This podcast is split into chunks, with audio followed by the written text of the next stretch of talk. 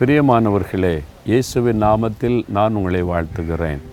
ஒரு சரித்திர முக்கியத்துவம் வாய்ந்த ஒரு ஆலயத்துக்கு முன்னால் நின்று உங்களோடு பேசி கொண்டிருக்கிறேன். கன்னியாகுமரி மாவட்டத்தில் முதலாவது கட்டப்பட்ட ஆலயம் அநேக இரத்தம் சிந்தி இரத்த சாட்சியாய் மறித்து அதில் எழுப்பப்பட்ட ஒரு ஆலயம் இது. ரிங்கல் தோபே என்கிற மிஷனரியுடைய தியாகத்தினால் இந்த பகுதியில் ஜனங்கள் ரட்சிக்கப்பட்டு இந்த சபை உருவாக்கப்பட்டது. இந்த மயிலாடி என்கிற இடம் கன்னியாகுமரி மாவட்டத்தில் மகராசன் என்கிற ஒரு ஐயா, அவர் இந்து மார்க்கத்தை சார்ந்தவர், ரொம்ப பக்தி உள்ளவர். அவரும் அவருடைய சகோதரனும் தஞ்சாவூர்லேருந்து இந்த தேசத்தில் இந்த மயிலாடியிலே குடியிருந்தாங்க. ஆனால் அவங்க சிதம்பரத்தில் ரொம்ப பக்தியோடு தெய்வ வணக்கத்திற்காக அவரும் அவருடைய சகோதரரும் பிரயாணப்பட்டு போனாங்க. 120 வருஷத்துக்கு முன்னால் அவங்க பிரயாணப்பட்டு போய் அந்த நடை சாத்தப்பட்டதுனால 2 பேரும் கோயிலுக்கு வெளியில் படுத்திருந்தார்கள்.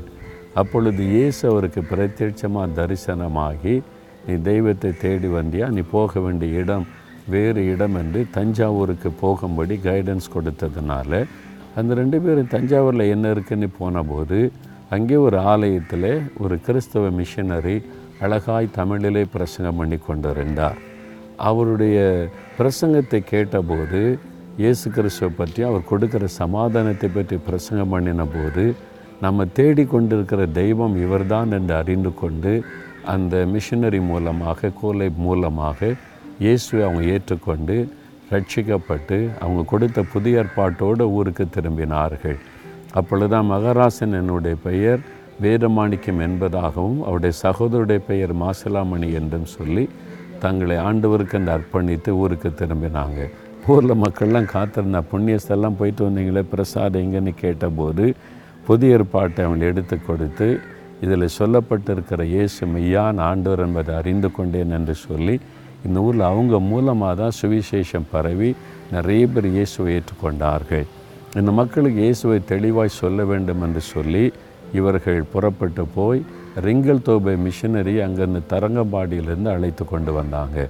அவர் இங்கே 10 வருடம் 1806லேருந்து 1816 வரைக்கும் இந்த இடத்துல அவர் 10 வருஷம் தங்கியிருந்த ஊழியம் செய்து அதன் மூலமாக நிறைய ஆத்மாக்கள் ரட்சிக்கப்பட்டிருக்கிறாங்க. அதனால் இந்த ஆலயம் ரிங்கல் தோபை ஆலயம் சரித்திர முக்கியத்துவம் வாய்ந்த ஒரு ஆலயம் இது. இதில் நின்று கொண்டு உங்களோடு பேசுவது எனக்கு அது அதிக சந்தோஷம். என்ன ஒரு பெரிய பரிசுத்தவன் தியாகத்தோடு தங்கியிருந்த ஊழியம் செய்த ஒரு இடம். 118 சங்கீதத்தில் 14 வசனத்தில் பக்தன் சொல்லுகிறார், கர்த்தர் என் பலனும் என் கீதமுமானவர், அவர் எனக்கு ரட்சிப்புமானவர். கர்த்தர் எனக்கு ரட்சிப்பு. அந்த ஐயா பாருங்கள், ரட்சிக்கப்பட்டு சமாதானத்தை பெற்று தன் ஊருக்கு எல்லாரும் ரட்சிக்கப்படணும்னு பிரயாசப்பட்டவனுடைய விளைவுதான் இந்த மகிமையான ஆலயம் எழும்பி இருக்கிறது. ஆண்டவர் எனக்கு கீதம், எனக்கு மகிழ்ச்சி, ரட்சிப்புன்னு நம்ம மகிழ்கிறோம். இந்த ரட்சிப்பை எல்லாரும் பெற்றுக்கொள்ள வேண்டுமென்று நம்ம தாகம் கொள்ள வேண்டும். அதனால் நான் பெற்றுக்கொண்ட இந்த ரட்சிப்பை எங்கள் கூட வேலை பார்க்குறவங்க, எங்கள் தெருவில் இருக்கிறவங்க, கிராமத்தில் இருக்கிறவங்க, எனக்கு தெரிந்தவங்களாம் பெற்றுக்கொள்ள வேண்டும் என்று நாம் விரும்ப வேண்டும். அப்போது ஆண்டவர் உங்களை குறித்த மகிழ்ச்சி அடைவார். சரியா? ஒரு ஜெபம் பண்ணலாமா?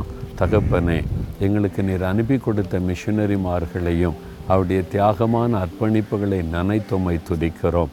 ரிங்கல் தோபை மிஷனரிக்காக நாங்கள் உம்மை துதித்து நன்றி செலுத்துகிறோம். அப்பா, நீர் எங்களுக்கு ரட்சிப்பும் கீதமுமாக இருக்கிறீர். இந்த ரட்சிப்பை நாங்கள் எல்லாருக்கும் பகிர்ந்து கொடுக்க எனக்கு உதவி செய்யும். என் கூட படித்தவங்க, தெரிந்தவங்க, பழகிறவங்க, சொந்தக்காரங்க எல்லாருக்கும் இந்த ரட்சிப்பை சொல்ல எனக்கு உதவி செய்யும். இயேசுவின் நாமத்தில் ஜெபிக்கிறோம் பிதாவே. ஆமேன், ஆமேன்.